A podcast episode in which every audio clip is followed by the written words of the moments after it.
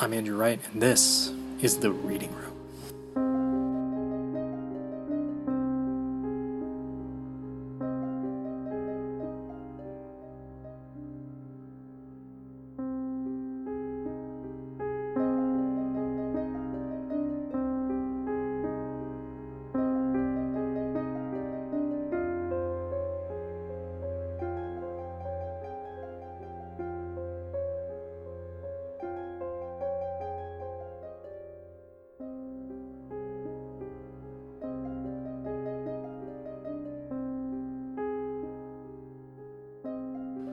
Tonight's story is brought to us by Reddit user Locomule.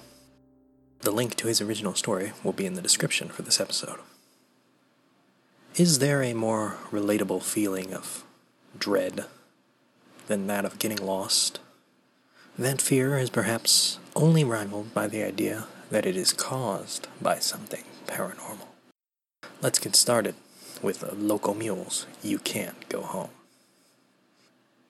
Janet hit her right blinker and slowly turned, ignoring the horns blaring behind her. Denver traffic was bad enough, but lately her boss had been insufferable. Pointless late work meant that for the first time in a while, she was actually looking forward to getting home to Hal and the kids. Ground control to Major Tom, crooned Bowie from the radio. Twilight's sickly gloom draped everything, so she was careful to watch for neighborhood kids playing in the roads but tonight there were none. How odd, she thought as her decaying minivan creaked up her steep driveway. Something was wrong. This wasn't her house?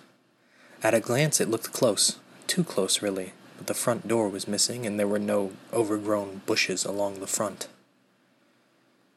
Feeling confusion burn across her face, Janet quickly reversed down the drive and turned back up the street. Commencing countdown engines on. Janet's heart raced as she threaded the increasingly unfamiliar streets. How could she have mistaken this strange subdivision for her own? Her cell phone showed no service, of course.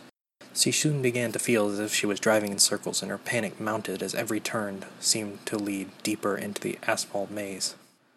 I think my spaceship knows which way to go. Off went the damn radio.